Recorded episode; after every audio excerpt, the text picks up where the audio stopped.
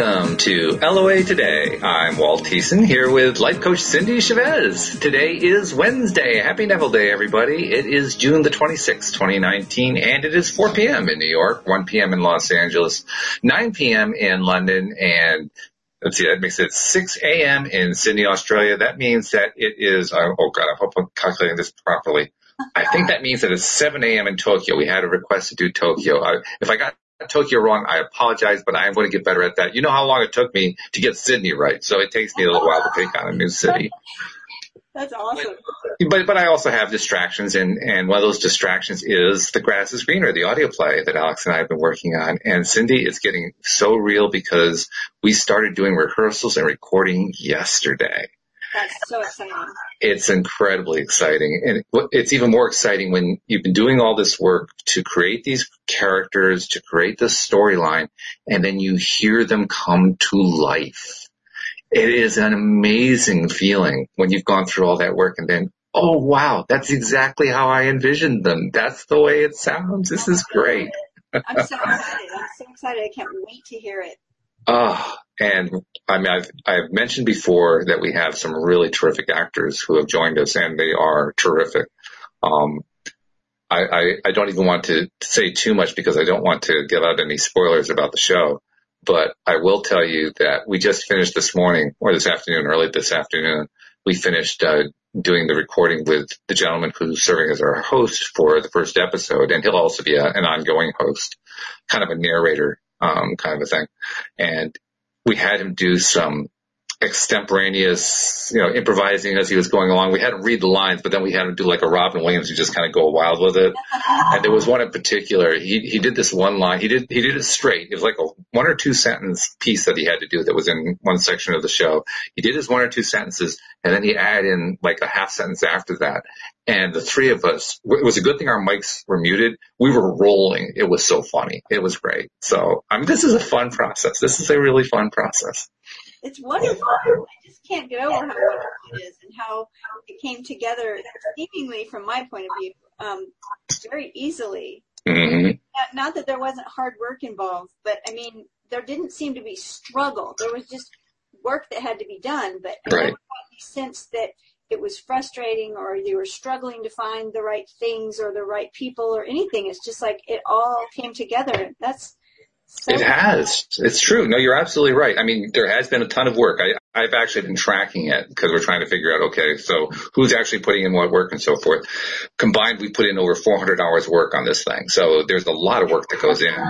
But you're absolutely right. It has been, I won't say effortless because there are times when you have to really focus and concentrate and say, okay, especially when you're doing, you know, writing the script like when Alex and I get together and we're we're kind of scoping out how's the next episode is going to go, and you know we're going to do this scene and that scene, and how are we going to tie them together, and how's it tie into what we did last week, and all that stuff.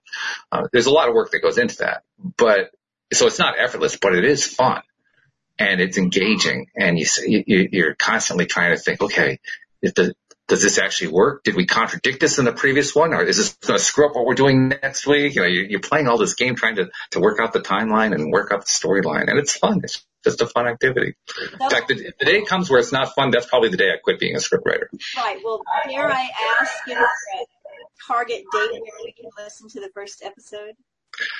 I can't give you a date yet. Um, I know that we're planning to have the recordings, at least our first attempt at the recordings, and they're coming out pretty good. But the, let's let's call it the first round of recordings. We're hoping to have that done within a week. I suspect that we may have to have one or two callbacks for certain scenes. I may be wrong about that. Maybe we'll get it all done. We are trying to do multiple takes each time so that we can pick and choose which are the best ones. Um, but maybe when we're editing together, maybe it'll all just fit. I mean, certainly everything else is fit with this thing. Everything's just kind of fallen into place. So it would certainly make sense that would all kind of fit together and fall into place. But I, I just don't dare promise that. but if it does, if it all falls in place, this thing could be out within like two weeks. Fantastic. I mean, this is getting real. This is this is this is like Neville talked about, right? Neville talks about how an idea, the more that you focus on it, it hardens into reality. This is hardening into reality Yes. Yeah. right before my eyes. Right before your eyes and your Yeah. ears. yes, well, especially our years. This is, it, it's an audio play, so it has to be before the years. But, but uh, anyway, before we get into um, talking about The Search, which is one of the shortest books he ever wrote, um, but I have a feeling it's going to take at least one episode, maybe more. We'll see. I don't know. Do you think we can get through The Search this week? I don't know. I don't know. When I look at my hard copy of it, there's so many sentences highlighted. It makes me think that we're going to have some discussion going on. So I don't know. We'll just take it as it comes, I guess. Absolutely. That's what we always do. So anyway, before we get into that, I want to make sure um, I touch on our promotional messages, which include the fact that, hey, one of the benefits of being a listener is you find out when the grass is greener gets released. You hear about it before anybody else. So if you're not yet a subscriber, please become a subscriber to the podcast. Very simple to do. Just go to the homepage of our website, loatoday.net, and right at the top of the page, you will find instructions for subscribing using your particular device. Um, very easy to do. It's like, you know, following a wizard, an installation wizard or something like that. And then, of course, once you're subscribed, make sure that you share the fact as well that you are, you know, a subscriber so other people can find about it and get their daily dose of happy as well. Um, also, feel free and we encourage you to subscribe to us on our YouTube channel because then you get to actually see us. We get, you get to see Cindy. You get to see what I look like. You get to see what the other co-hosts look like as we're talking and recording the podcast. Um, just go onto YouTube and do a search for uh, LOA Today podcast videos. We'll pop right up. Uh, make sure you click the subscribe button. That way you'll get all of the episodes and click the little bell next to the subscribe button and that will give you a notification every single time that we either are doing a live stream like we're doing right now or just post a recorded video and you'll get first notification that there's another one waiting for you to listen to. So by all means, subscribe both ways. That way you get to see us as well as hear us. Um, and there are our announcements for the day. So let's do some Nevilleizing. All right like you were saying before, a very short and whether we'll be able to through it all today, I have no idea. uh, so it's called The Search.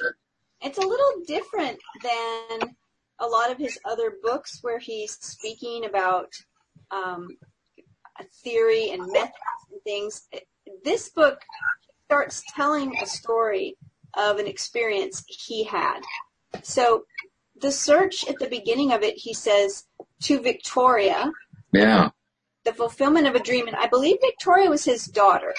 Okay.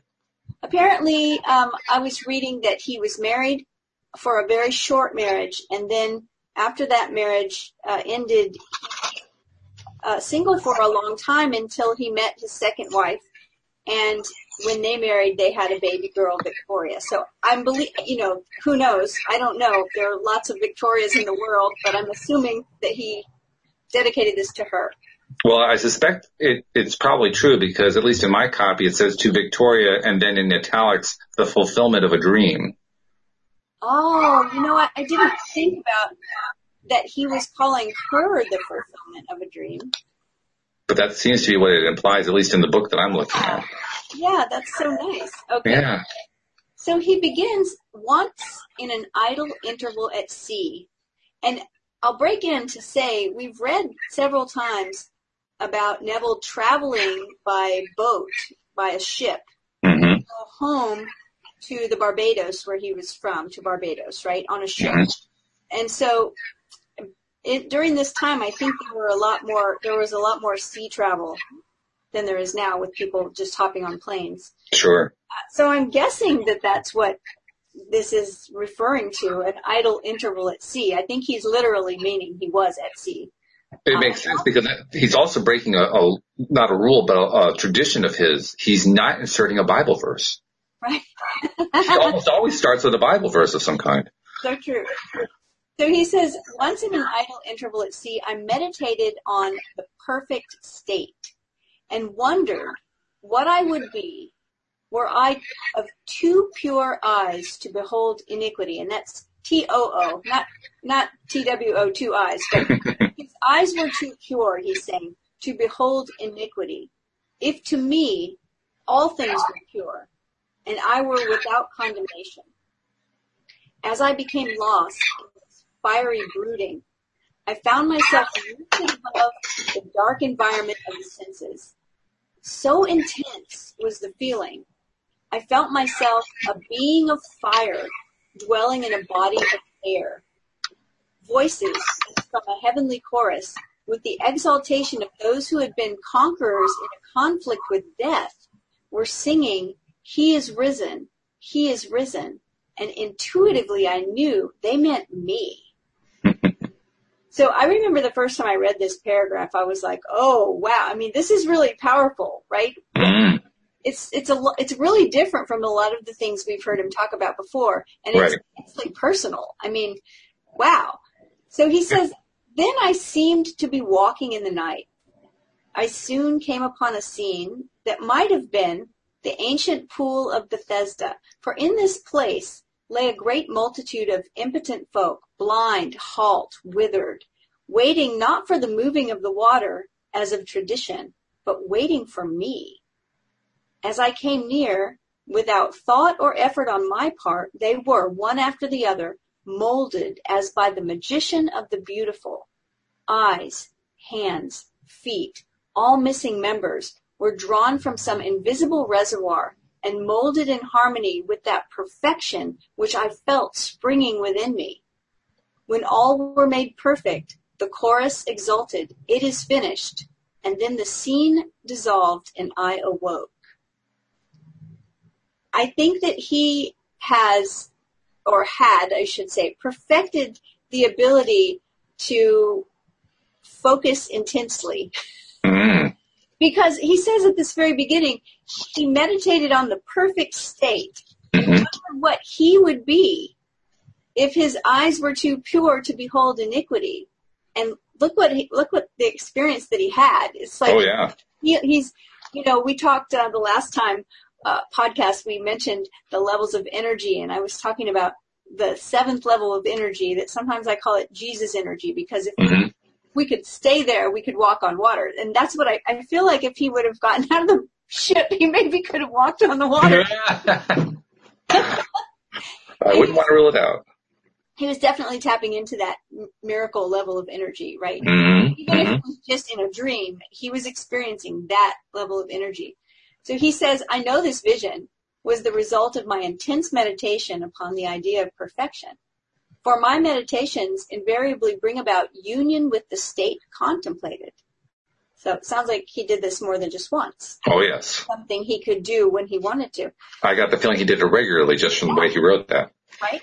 I had been so completely absorbed within the idea that for a while I had become what I contemplated and the high purpose with which I had for that moment identified myself drew the companionship of high things and fashioned the vision in harmony with my inner nature. The ideal with which we are united works by association of ideas to awaken a thousand moods to create a drama in keeping with the central idea. I first discovered this close relationship of moods to vision when I was aged about seven I became aware of a mysterious life quickening within me like a stormy ocean of frightening might. I always knew when I would be united with this hidden identity, for my senses were expectant on the nights of these visitations, and I knew beyond all doubt that before morning I would be alone with immensity. I so dreaded these visitations that I would lie awake until my eyes from sheer exhaustion closed. As my eyes closed in sleep, I was no longer solitary, but smitten through and through with another being, and yet I knew it to be myself. It seemed older than life, yet nearer to me than my boyhood. If I tell what I discovered on these nights, I do so not to impose my ideas on others, but that I may give hope to those who seek the law of life. I think this is really interesting that he had these experiences when he was a boy, and that he talks about he was smitten through and through with another being and yet he knew it to be himself, but it seemed older than life. Why is that uh, significant to you that it happened when he was a boy? Well, what's significant to me is that um, I am a huge fan of time travel fiction, movies, books, etc. Right? Okay. and I started a practice that actually came into my my real life, not fiction or watching movies or reading books, but part of my meditative practice was that I would, and I think we've talked about this before, I would take myself in meditation back to some place when I was younger.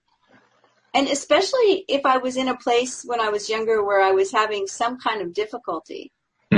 Parents divorced when I was a child. Um, I moved across the country at one point, and you know I remember those things as being really difficult.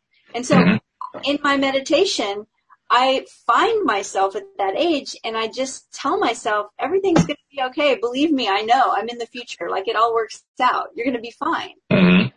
And I also have a, a practice in meditation where I'll go to my, find myself in the future because I figure if at a certain age I started reaching back to myself as a younger self, then it's a habit I've continued. So there's an older self of me somewhere that's reaching back to me today and telling me everything's going to be okay. mm-hmm. Mm-hmm. Sure. Yeah. Right? So when I, yeah, when that's I interesting too. Was, huh? That's interesting too because uh, Linda Armstrong has talked about very much the same thing. In fact, uh, she has led us through a couple of meditations designed to to lead to that exact kind of result where you're connecting with either a future self or a past self or cool. both sometimes. Yeah. Awesome. So, so to hear you describe that, it's like, well, there's a bit of a, of a throwback to what Linda and I have talked about. well, good. At least I know there are at least two people in the world that don't think that's right. Right. So. and you're not, by the way. but when I read this and I, and I say, okay, so, and then the other reason why it's significant is because I had several experiences when I was very young, um, about this age, six, seven years old, and one I remember that I was maybe I don't know nine or 10 mm-hmm. um, where it was this same kind of situation where I felt, um, an, you know, he says an immensity. He knew he would be visited by an immensity, and I, I understood that when I read it because I remember being younger and, and a small child and having this sense of something with me, a presence with me.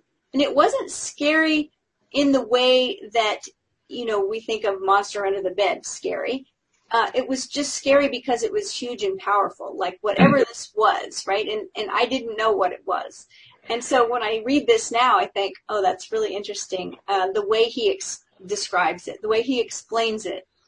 And it, as a boy, it doesn't sound like he understood it. The adjective that comes to my mind as you describe that is one that is extremely overused today, but if, if we go back to the original meaning, it makes sense. What you described was literally awesome. Yeah. Yeah, right. We mm-hmm. use that word so lightly now, but right. Yeah, it was it was awesome.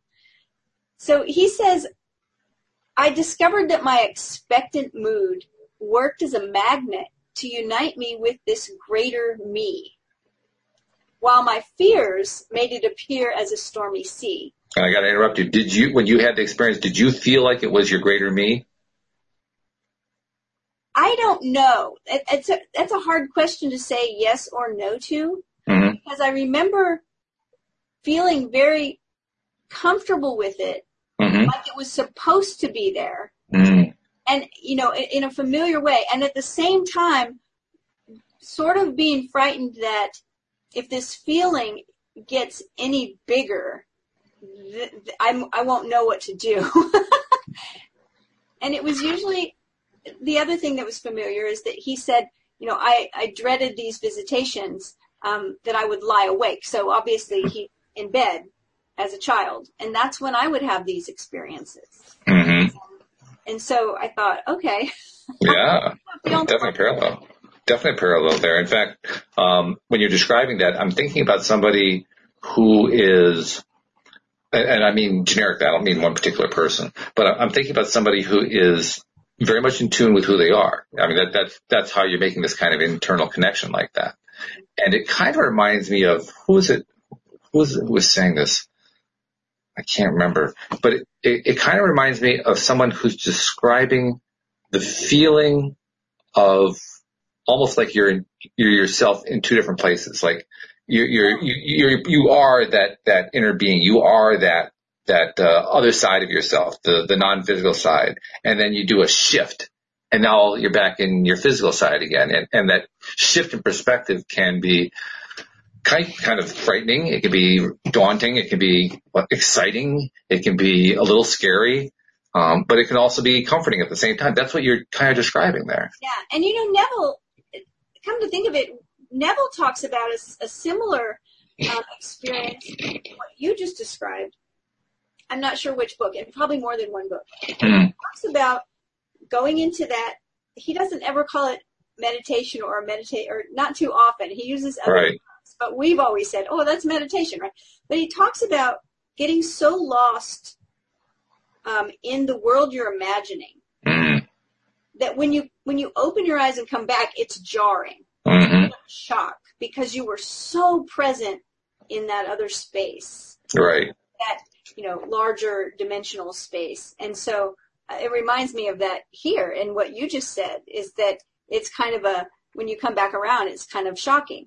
Mm-hmm. Mm-hmm. Right. So he says, uh, he says, as a boy, I conceived of this mysterious self as might, and in my union with it, I felt its majesty as a stormy sea which drenched me and then rolled and tossed me as a helpless wave. I can't say I felt like that. But you know what's interesting is the thought that I expressed a minute ago of thinking, I feel totally comfortable with this. I'm not afraid. Mm-hmm. But it's very powerful. And if it gets any bigger or feels any more powerful, I won't know what to do that sounds like what he's talking about. Like, I think that's what happened. it didn't happen to me, but he says it rolled and tossed him as a helpless wave. this may sound strange. This may sound a little strange because it doesn't even sound like it's related on the surface, but let me tell you, just a few days ago, of course, we're in the middle of uh, the end of June, and at the end of June, particularly in the Northeast and most of the northern part of the country, um, strawberry season. This is big strawberry season, and you get the best strawberries this time of year. Well, course, we've been eating strawberries like crazy, and we got a batch of strawberries. It was like our third batch, fourth batch, something like that. We, we got them in pints. And we had our third pint, and this one particular day I was eating them and they were really good. And I, for whatever reason, I decided to go into the strawberry, if you know what I mean, you know, to just treat it instead of, you know, chew it and, and swallow it and all oh, that's so good. Take the time to really savor it and, you know, do the whole appreciation of, oh, wow, how great this is. So I did. And it was, I mean, anyone who's had a strawberry that was a bad strawberry, and by bad I mean when you, you know, store bought that was mass produced and so forth, it doesn't have much flavor, it maybe has some sweetness. You know that this is not what the normal experience is with that kind of strawberry. But when you have a really, really good one, this is the experience. You bite into it and the, that strawberry flavor is just overwhelming. It, it overpowers your senses. It overpowers your taste buds. That's what happened that day. And it happened so much that the closest word I can think of to describe it was orgasmic. It was literally taking over my entire sensory system. to the point, forever. yeah, no kidding, no kidding. To the point where it's like I was on overload. I actually had to rip my attention away because it was too overpowering. That's amazing. And, and, and that's kind of what you, it sounds like you were describing. You were yeah. describing where it just, you, you had this connection going on internally and it was so overwhelming that it had this semi scary side to it, even though it wasn't scary. Right. I had a, the, the second experience that I, we read something from Neville, uh, ages ago, but I remember saying, oh my goodness, um, I had this experience when I was a kid. I was sitting on the back of the couch, like with my feet on the part of the couch that you were supposed to sit on. I was, mm-hmm. really small and I was sitting up on the back of the couch and I was just la la la doing whatever. TV right. was on. I wasn't really watching it. And all of a sudden I got the sense that I was just getting bigger and bigger and that everything was shrinking down and getting smaller and smaller. Wow. And when I was, um, first in coaching school, it wasn't part of my coaching school, but I was working with another mentor and, and one of their like meditations was that exact thing. rising up until you're looking down upon your house and then down upon your city and then down upon your state. And I, when I was doing meditation, I was thinking, oh, I, I've done this before. And then I, it brought me back to that time as a kid. And what happened that time as a kid is that I felt I felt this, I don't want to say I felt like I was going to lose control, but I think that's what it was. Mm-hmm. I felt like the same sense of, oh no, this is too big and too overwhelming and I, I stopped. You know, I just pulled myself back from mm-hmm. allowing it to go any further. And so when I'm reading him, I just think he didn't pull himself back. He got rolled and tossed like a Right. Yeah. Yeah, Neville was braver as a seven year old kid. yep. Mm-hmm. So he says, as a man, I conceived of it as love. So this is interesting, right? It's like we grow up and we become an adult and then we look back and we try to figure it out, which is what he sounds like he's doing here. And by the way, I don't know what you've got there on the text you've got. In the text I've got, it, the letter I is capitalized, so he's treating it as entity. Yes, I do have it that way, and I'm glad you pointed that out. As a man, I conceived of it, yes, as love, and myself, the son of it, and in my union with it. Now, what a love enfolds me. It's a mirror to all. Whatever we conceive it as being, that it is to us. Um, I think many people could very easily um, just insert the word God there. Mm-hmm. If that's, you know, a familiar and comfortable word to use. As a man, I conceived of God as love and myself the son of God and in my mm-hmm. God now, what a love unfolds me. Um, but he, it's interesting that he's just talking about a power. Right. That felt immense to him as a boy. Mm-hmm. He says, I believe it to be the center through which all the threads of the universe are drawn. I love this visual. Uh, all the threads of the universe are drawn. That's interconnectedness. Right? Therefore, I have altered my values and changed my ideas so that they now depend upon and are in harmony with this sole cause of all that is.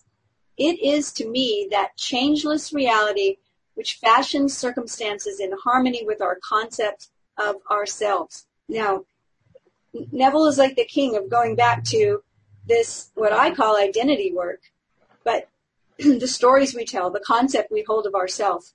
He's saying here that there is a sole cause of all that is, and that it fashions circumstances in harmony with our concept of ourselves. Right. So again, the idea of, and he keeps using the word several times, mirror, um, the idea that all of our experiences, the entire universe is a mirror for us, showing us something about ourselves and, and, and specifically about our concept of ourselves. Yes. Because that yep. can change. We can consciously change the conception that we have of ourselves, the perception that we have of ourselves, our stories and all of that. Which is cool by the way. I, I, I mentioned that because there was a time I didn't think you could do that. And now I understand you can. And that's cool. That's really cool. So he says as soon as we succeed in transforming ourselves, the world will melt magically before our eyes and reshape itself in harmony with that which our transformation affirms. This is his big message. All right. So he says two other visions I will tell because they bear out the truth of my assertion that we, by intensity of love and hate, become what we contemplate. Once with closed eyes, made radiant from brooding. I don't like that language. I, I've been trying to envision what that is to be to have eyes that are closed that are made radiant. Um, what does that mean? I'm not sure what that means. I mean, it, it, it's very evocative emotionally, but I'm not sure if I can create the scene. I want to say that he's more speaking of him having a powerful inner vision than it is about us gazing upon what his eyes look like. That makes more sense to me, yeah. So he says, I meditated, but I think it's funny that he uses the word brooding. Yeah. And he, he's used it a lot in mm-hmm. spaces where he, like right here, he does say meditated. Uh, in spaces where he talks about meditation, he will also kind of interchangeably talk about brooding. And mm-hmm. that's kind of funny because it's not the typical definition that I would have for that word. Although it certainly fits. It, I mean, it, it qualifies for sure. So he says, once with closed eyes made radiant from brooding, I meditated on the eternal question, who am I? And felt myself gradually dissolve into a shoreless sea of vibrant light imagination passing beyond all fear of death. In this state, nothing existed but myself, a boundless ocean of liquid light. Never have I felt more intimate with being, and being is capital. How long this experience lasted, I do not know. But my return to earth was accompanied by a distinct feeling of crystallizing again into human shape. At another time, I lay on my bed, and with my eyes shut as in sleep, I brooded on the mystery of Buddha. In a little while, the dark caverns of my brain began to grow luminous. I seemed to be surrounded by luminous clouds which emanated from my head as fiery pulsating rings. I saw nothing but these lum- luminous rings for a time. And then there appeared before my eyes a rock of quartz crystal. While I gazed upon it, the crystal broke into pieces which invisible hands quickly shaped into the living Buddha. As I looked on this meditative figure, I saw that it was myself. I was the living Buddha whom I contemplated. A light like the sun glowed from this living image of myself with increasing intensity until it exploded. Then the light gradually faded, and once more I was back within the blackness of my room. Out of what sphere or treasury of design came this being mightier than human, his garments the crystal, the light, if I saw, heard, and moved in a world of real beings, when I seemed to myself to be walking in the night, when the lame, the halt, the blind were transformed in harmony with my inner nature, then I am justified in assuming that I have a more subtle body than the physical, a body that can be detached from the physical and used in other spheres. For to see, to hear, to move are functions of an organism, however ethereal. If I brood over the alternative that my psychic experiences were self-begotten fantasy, no less am I moved to wonder at this mightier self who flashes on my mind a drama as real as those I experience when I am fully awake. I think it's interesting here that Neville talks about uh, spheres. Why? Uh, because I think there, I get some hints of um, that Neville was maybe familiar with the Kabbalah. Oh, talk about that for a moment. Well, the Kabbalah is something you can study for a hundred years and just scratch the surface. But in the in what's known as the Tree of Life or the Sephirot, there are spheres, and I'm wondering if that's what he's talking about because there's there's the idea that there are different spheres and different levels within those spheres where things are actually going on. And that's what it sounds like when he says a body that can be detached from the physical and used in other spheres. Every once in a while, Neville gives himself away a little bit, I think, by using language that's connected to to the Kabbalah, to Buddhism, to magic, to uh, Hindu magic. I just I see different things, and you know he he stays in his one lane, but he he does bring in things from here and there. So. Which is fine, and it's a good thing. I, I think you're bringing up a good point. I'd also like to add in the point that when we, we've talked before, we've remarked before on numerous occasions about how Neville gives his his writings and his talks in metaphor and in simile and in analogy and symbolism and allegory and just about any other kind of literary device you can think of that isn't literal. Right. And, and that's his way of that's his way of communicating. Um, it, it's very first of all, it's very appropriate for his time. That was that was a big thing during uh, the mid 20th century. And it, it's also appropriate within religious circles, and he gave most of his talks associated with churches and so it fits that as well. Uh, but it also, to me, to my mind, it it's his way of taking that which is not easily describable and describing it. That's one of the great beauties of symbolism and of metaphor. You can describe things that are not easily describable.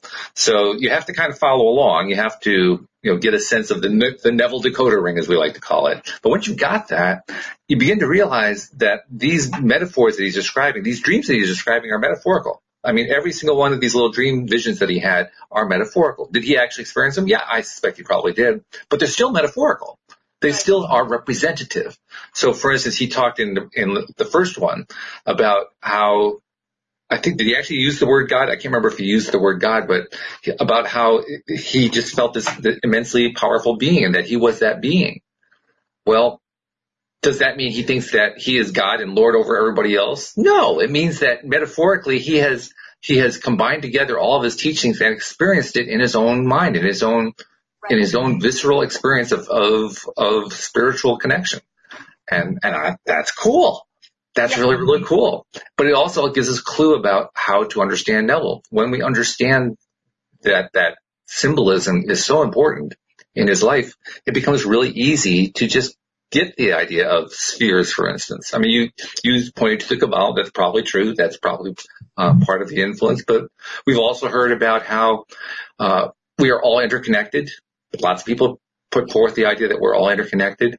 Um, Abraham talks about it. Other uh, teachers and gurus talk about it. Some people talk about it in terms of everybody lives in their own world. Well, that's what a sphere is. A sphere is your own world people talk about how you, you interact with other people when the spheres come in contact with each other.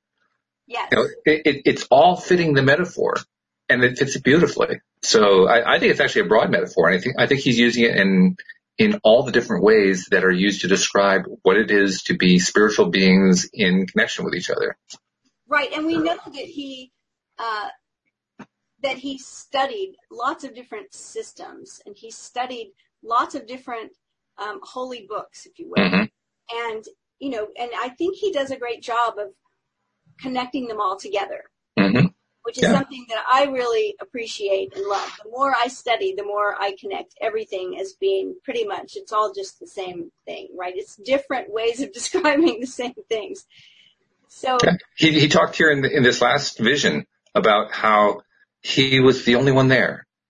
Yeah. What a great way to describe being in your own world. Right. That's exactly what that is. Yeah, he, he was the only person in that world.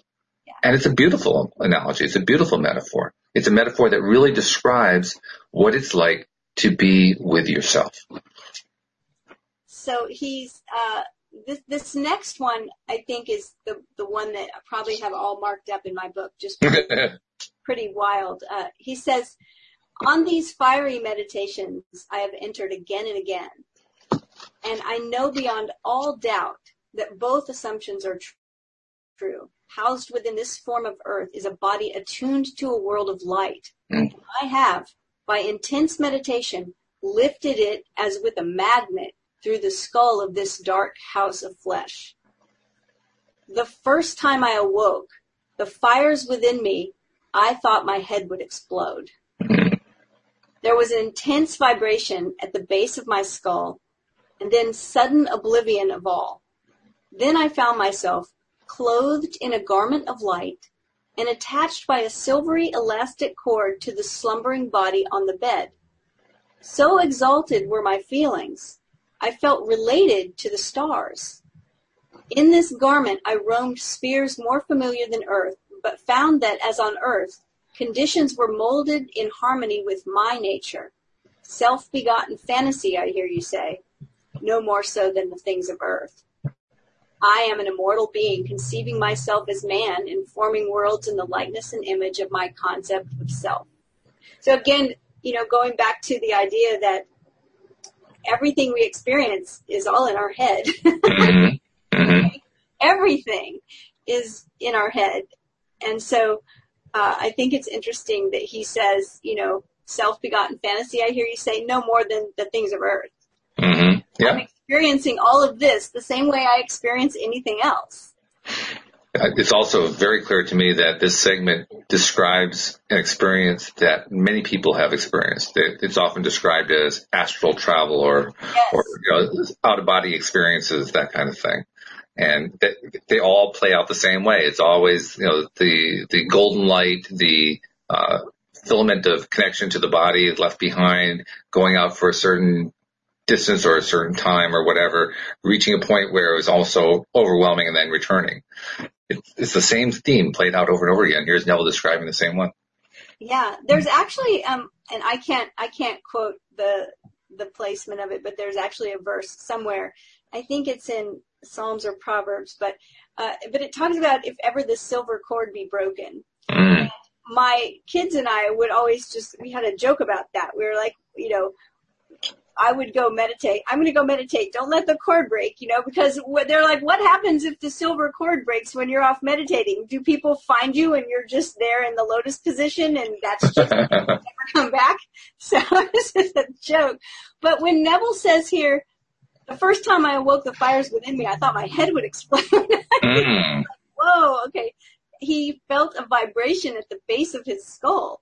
That's pretty, uh, that would shake me, I think, right? Uh, well, it would definitely shake me. I'm sure of it. I mean, I, I get excited whenever I can feel like a like an aura standing from me. That that to me is a major experience. So going through what he's describing, yeah, that's that's pretty intense.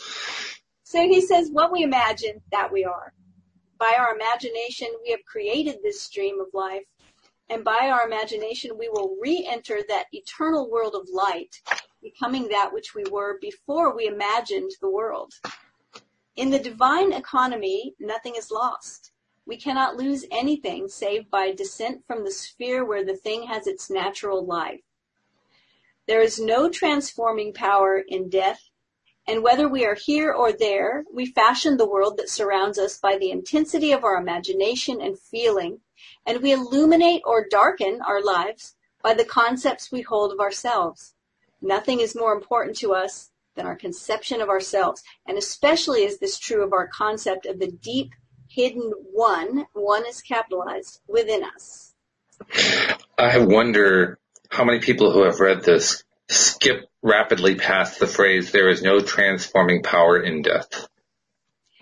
Well, I think it was very interesting that, for me anyway, because, I mean, when I think about life after this life, right? Um, I hadn't given it much thought to what he was saying, but now I understand that he is saying, look, even after this life, when we return to wherever we came from, that everything is still created by our imagination. yes.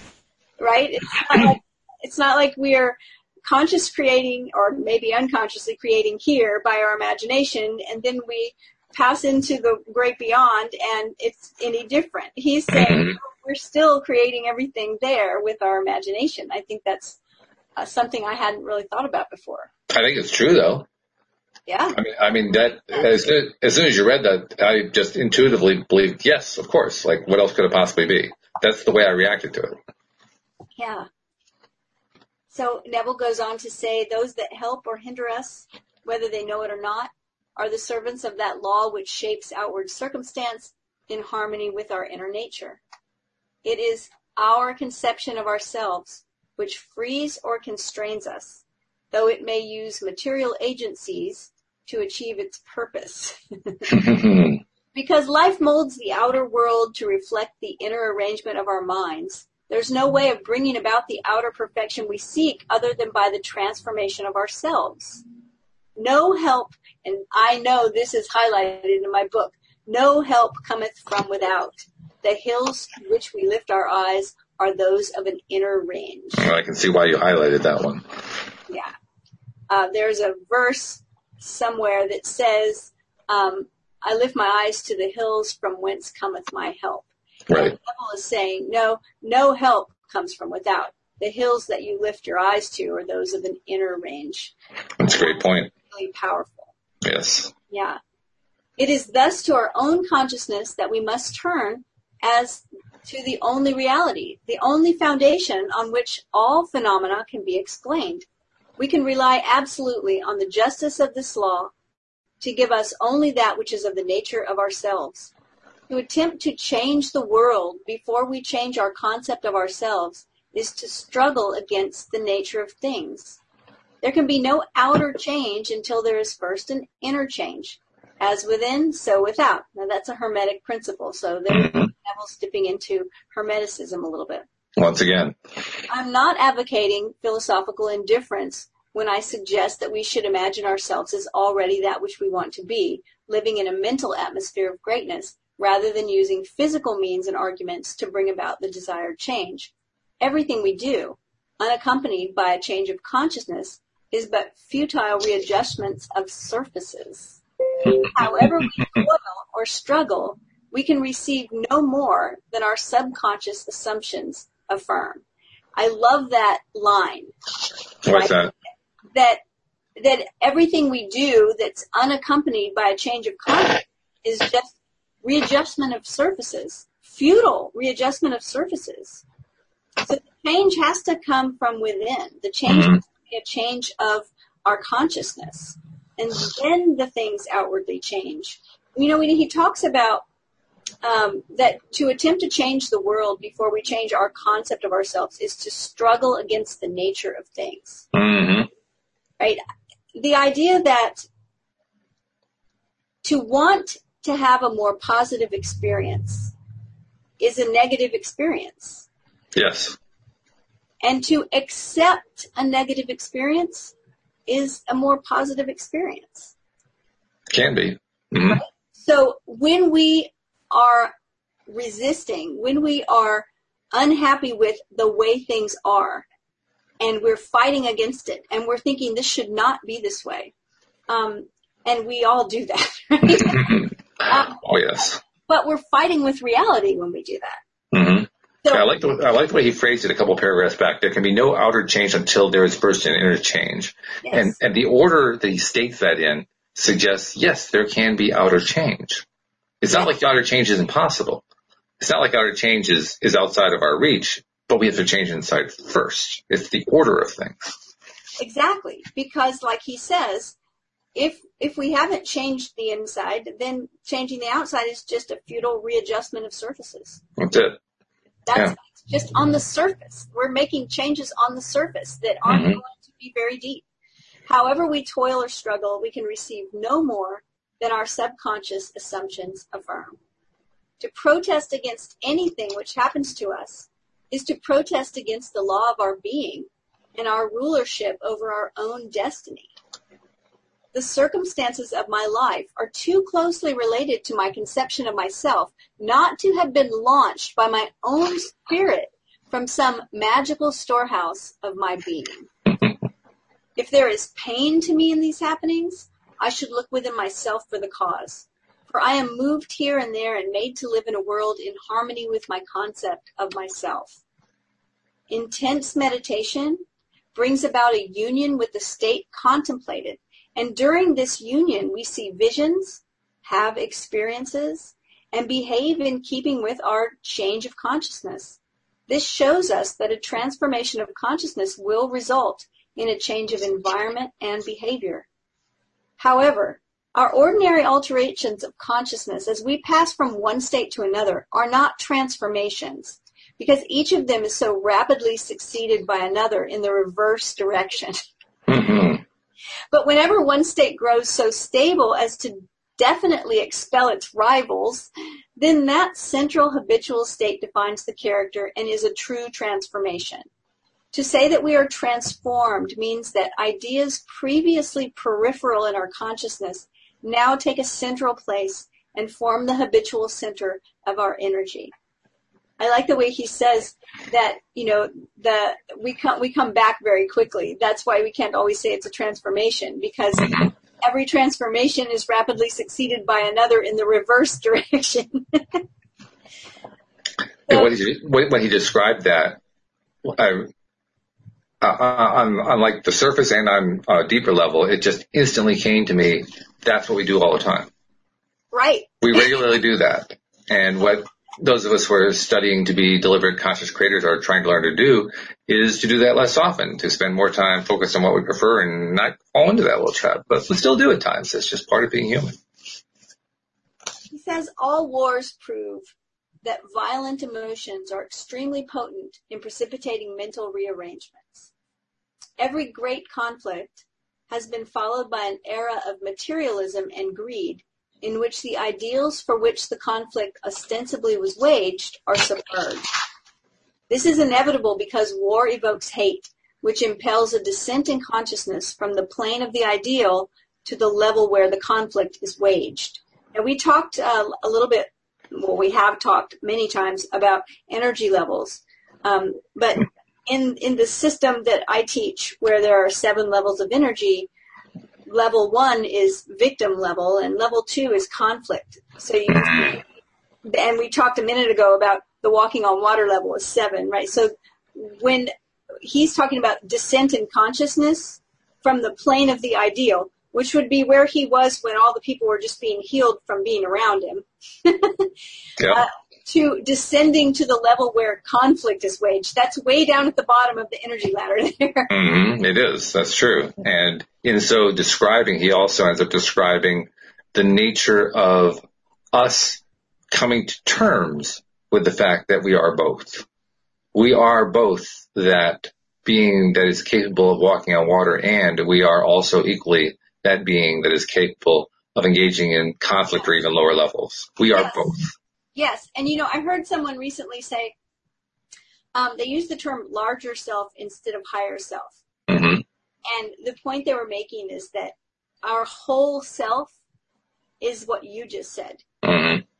Our, it's, it's a, a self that involves everything that we came here to experience everything. Our ego thinks that that should be only things that feel good and that we think are beneficial. But, but in truth, our larger self uh, experiences a lot more. And I don't know what Neville would have to say about that, but I think it's a, you know, it's uh, it's worth entertaining. I don't know what he would say about it either, to be honest. But it would be interesting to find out what he would say. My suspicion is he would I don't think he actually separates them in his mind. He just he separates them for us. He talks about uh, in, in, this uh, paragraph. Let's see, I, I, forget where we are here, but the paragraph I'm looking at: love and hate have a magical transforming power, and we go through their exercise in the likeness of what we contemplate. Love and hate have a magical transforming power. So he is on some level aware yes. of that full wholeness in, yes. in, in this vision yes. that he's describing here. Yes, and he also said just a few lines back, he was talking about whatever we create, whether it's you know from love or hate, whatever we create, that it's it's coming from some magical storehouse of our own right. self-expression, right? So, right. so okay, so he says if we would become as emotionally aroused over our ideals as we become over our dislikes, we would ascend to the plane of our ideals as easily as we now descend to the level of our hates. Love and hate, this is what you were just reading, love and hate have a magical transforming power and we grow through their exercise into the likeness of what we contemplate. By intensity of hatred, we create in ourselves the character we imagine in our enemies. Qualities die for want of attention. So the unlovely states might best be rubbed out by imagining beauty for ashes and joy for mourning, rather than by direct attacks on the state from which we would be free. Whatsoever things are lovely and of a good report, think on these things, for we become that which we were, which we are en rapport. There's nothing to change but our concept of self. Humanity is a single being in spite of its many forms and faces, and there is in it only such seeming separation as we find in our own being when we are dreaming. The pictures and circumstances we see in dreams are creations of our own imagination and have no existence save in ourselves. The same is true of the pictures and circumstances we see in this dream of life. They reveal our concepts of ourselves. As soon as we succeed in transforming self, our world will dissolve and reshape itself in harmony with that which our change affirms. The universe which we study with such care is a dream. We, the dreamers of the dream, eternal dreamers dreaming non-eternal dreams. One day, like Nebuchadnezzar, we shall awaken from the dream, from the nightmare in which we fought with demons, to find that we really never left our eternal home, that we were never born and have never died, save in our dream. This is this is a very appropriate. This last two paragraphs, um, in part because of a conversation you and I had before we started the podcast, which we kind of touched on very briefly. Um, I'd been noticing in Facebook groups a lot of people talking about um, the idea of others being our ourselves intern, internally expanding outward or, you know, they, they are extensions of us outside. And, and here he says, in a way that seems quite blunt, he says humanity is a single being in spite of its many forms and faces. So how do we take that? I mean, a lot of people take that as literal. There is just one being. Humanity is just one being. And as I read that, I keep reminding myself, everything he writes is metaphor. Everything he writes is symbolic. If you take that, if you fail to take that into account, you miss the meaning of what he's saying. yes, we are all connected, and in that sense, we are all a single being, in spite of its many forms and faces. Does that mean that that he, that's all he thinks of? No, I don't think so. I think he thinks of it as as a much bigger picture than that, and that's right, that's the beauty of it, as far as I'm concerned. It's like the analogy that we hear people talk about that you know the the ocean is made up of many drops of water. It's still mm-hmm. humanity is humanity, but we are individuals as well. Yeah. Yeah. We're both. It, it is, it's the wonderful non-contradiction contradiction. It, it's, the, it's the conundrum. How can we be both all one and all individual? And yet we are. Yeah. It's exactly what we are. We are, we come from the same substance and we are all individuals at the same time and there's no contradiction in that. No contradiction. Yeah. And that is so cool. But that, that's what I see when I read this. There are other people who are going to see differently. Fine, they can see differently. But to me, they're missing a really cool portion of this. They're saying, yes, great. We are all a single being. And they kind of stop there. But he goes on to say, the pictures and circumstances we see in dreams are creations of our own imagination and have no existence save in ourselves. Okay? Right. Well, the only way you can have that concept is if there are other selves. I mean, why talk about having the concept within ourselves? It'd be pointless. Right. You know, there have to be other selves in order for there to be within ourselves. Okay. So it, he, he's thinking in a much broader sense in this. And the, the thinking is, is a beautiful dream. He says it in the last sentence. We have never been born. We have never died save in our dream. That, I mean, we all know humans come into this world born. We are birthed. we all know that the bodies that we live in die. That is part of what goes on.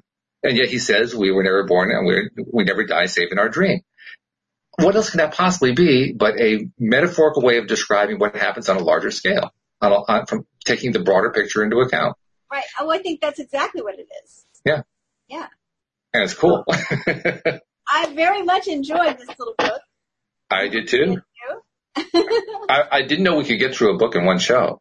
We got through a whole book in one show. I mean, fortunately, in this particular, you know, paperback book, it was six pages, so that was handleable for us.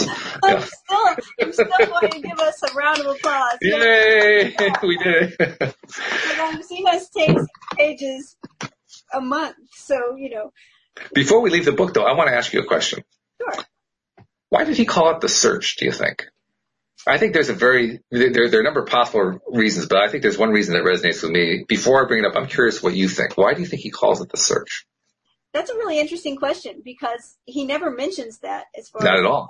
He, yeah, he doesn't tell you why. Um, but I think of two things that are connected. One is that he starts telling uh, he tells about an experience he had when he was a boy, mm-hmm.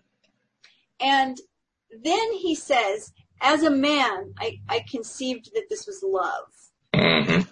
And so I wonder if it was his search to find out what that was. That's exactly what I was thinking. Yeah. Okay, yeah. That's it, what it, it, it's kind of like the eternal search. It's the search that everybody goes through. The search of trying to to gain meaning. What's the meaning of life? What what's all this this stuff about? You know, answer the eternal questions that everybody tries to answer. What what what is it all? That's what the search is. And this is his explanation of how his search has gone. You used a term when we were talking about, when I was mentioning our, our larger self, which you sometimes may hear me say, my wiser self. Mm-hmm. Right? It's, it's a wiser self. And you used the term wholeness. And, and that's it. That's, that's what we're here to do. We're here to become whole. That's the great work. That's, that's what we're here to do. We're here to unify our, our will, to become whole and not be so um, we often have, you know, I joked about internal conflict, but we we often have a lot of it.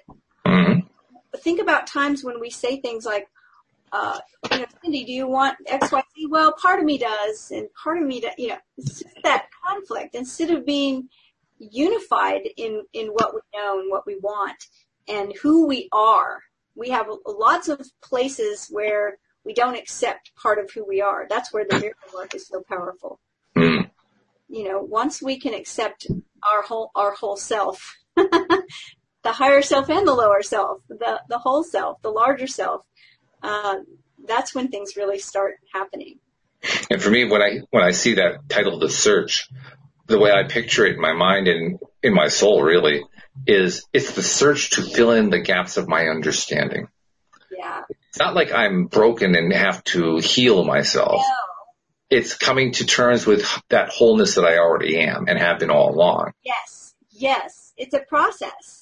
Hmm It's a process. That's what It we're doing here. That's why we do this show. Why we do this show? Yes. Plus, it's also fun and it's our daily dose of happy. so thank you very much. We're actually going to be missing you for a couple of weeks. You're going to be taking a little bit of sabbatical. And I am. uh, I am taking a, a couple of weeks off, and um, I'm going to do lots of reading. Probably some of it will be Neville, mhm. re- resting and relaxing, and uh, but I'll be back. So the next couple of weeks, uh, most likely it's going to be my good friend Alex stepping in to uh, do the Wednesday shows for us, and uh, we won't be touching on Neville for the next couple of weeks, but we will get back to Neville when Cindie returns. So just because Cindie is gone doesn't mean that Neville Day is gone forever. It is not. It will return. Just have to be a little patient and think of it as like a summer vacation, exactly. Perfect. which is perfect. So thank you very much, Cindie. As usual, you have guided us through this book as the other books so brilliantly, and we really appreciate all your insights. It was wonderful. Also, uh, remind people how to reach Cindie Chavez, the life coach. Uh, they can find me online, cindiechavez.com, C-I-N-D-I-E-C-H-A-V-E-Z.com. I would love to hear from you. Excellent. And uh, we, we wish you well. We hope you have a wonderful vacation, a wonderful time off. And thank you to our live stream and to our podcast listeners as well. We will see you all next time here on LOA Today. Goodbye, everybody. Bye, everyone.